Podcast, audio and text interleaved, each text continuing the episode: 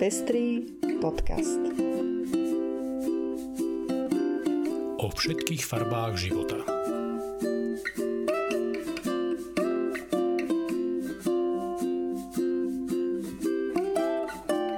Po letnej prestávke vás opäť vítame pri už 56. vydaní Pestrých správ. Toto sú informácie, ktoré prinášame. Mexický súd rozhodol, že tresty za interrupcie sú protiústavné. Účastníci Prajdu v Cürichu protestovali za manželstvo pre všetkých. Autori postov na Facebooku zodpovedajú aj za diskusie pod nimi. Texas výrazne obmedzil prístup k legálnym interrupciám.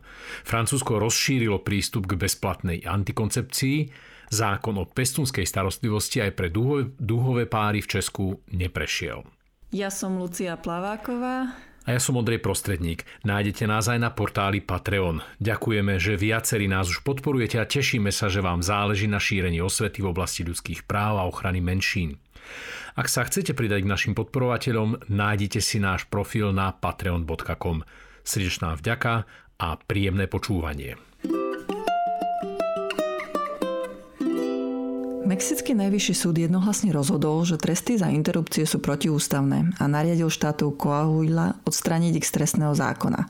Toto rozhodnutie je pre ženy v Mexiku významným krokom v prospech ochranných práv a môže byť začiatkom dekriminalizácie interrupcií naprieč celou krajinou. Ženám v dotknutej mexickej krajine doposiaľ hrozilo za interrupciu až 3 roky väzenia. Nie je to o práve na interrupciu, povedal sudca Luis Maria Aguilar, ktorý písal odôvodnenie rozhodnutia. Je to o práve ženy a osob schopných vynosiť plod robiť vlastné rozhodnutie. 20 tisíc ľudí demonstrovalo minulý týždeň v Cürichu za manželstvo pre všetkých. O tom, či krajina pristúpi na túto modernú právnu úpravu o manželstve, budú Švajčari rozhodovať v referende 26. septembra. V súčasnosti sú v krajine povolené registrované partnerstvá. Demonstrácia sa konala v rámci Prideu, ktorého moto znelo Zosobáš sa, manželstvo pre všetkých teraz.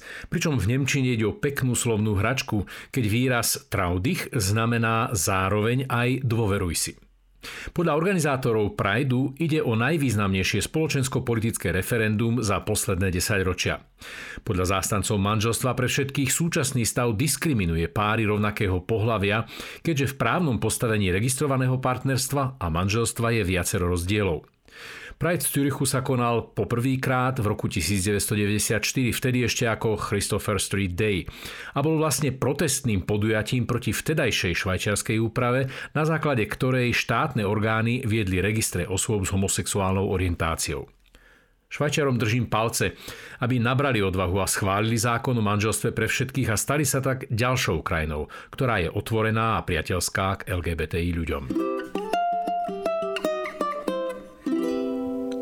Európsky súd pre ľudské práva rozhodol, že každý, kto publikuje na sociálnych sieťach, môže byť vinný z podnecovania nenávisti a násilia, ak nevymazáva diskriminačné komentáre o diskutujúcich. Prípad, ktorý skončil na Európskom súde pre ľudské práva, sa týkal starostu Juliana Sancheza z Národného frontu, ktorý počas kampane zverejnil post o svojom oponentovi. V diskusii sa zapojil podporovateľ Sancheza islamofóbnymi príspevkami a pridali sa k nemu aj ďalší ľudia. Sanchez do diskusie nejako nezasiahol. Francúzske súdy rozhodli, že Sanchez v danom prípade pôsobil ako iniciátor podnecovania nenávisti. A Európsky súd pre ľudské práva v aktuálnom rozhodnutí potvrdil, že rozhodnutie francúzskych súdov bolo zákonné a nie je zásahom do slobody prejavu.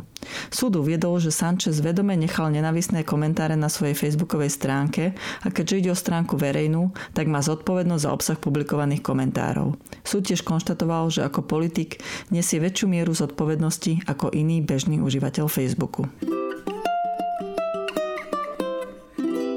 Od stredy sa v americkom Texase výrazne sprísnili možnosti interrupcie. Zmena je tak závažná, že 85% doterajších interrupcií sa ponovom dostane mimo zákon. Nová úprava pracuje s konceptom srdcového tepu. Podľa tohto prístupu je interrupciu možné vykonať iba v tom prípade, keď sa lekárovi nepodarí zistiť srdečné ozvy plodu. Doteraz bola v Texase väčšina interrupcií povolených do 20. týždňa. Je to najprísnejší zákon v Spojených štátoch a jeho podporovatelia a pro-life združenia veria, že podobný zákon okopírujú aj iné americké štáty. Podporovatelia práv žien na interrupciu naopak tvrdia, že texaský zákon je protiústavný a odvolávajú sa na rozhodnutie v prípade Roe vs. Wade z roku 1973, keď najvyšší súd rozhodol, že interrupcie sú legálne dovtedy, kým plod nemôže prežiť mimo maternice, teda do 22. až 24. týždňa. Nový texaský zákon kritizuje aj americký prezident Joe Biden a považuje ho za extrémny. Žiaľ, zdá sa, že argumentáciu amerických odporcov legálnych a bezpečných interrupcií sa inšpirujú aj tí slovenskí.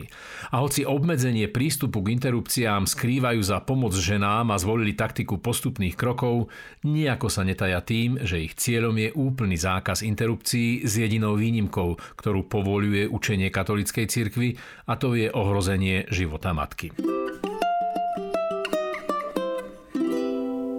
Zdravotné poistenie bude od 1. januára 2022 vo Francúzsku pokrývať aj nárok na antikoncepciu pre osoby do 25 rokov. Okrem antikoncepcie zadarmo bude zdravotné poistenie hradiť aj ginekologickú prehliadku nutnú na získanie predpisu, biologické testy a všetky ostatné súvisiace lekárske úkony. Od roku 2013 mali v krajine nárok na bezplatnú antikoncepciu osoby od 15 do 18 rokov.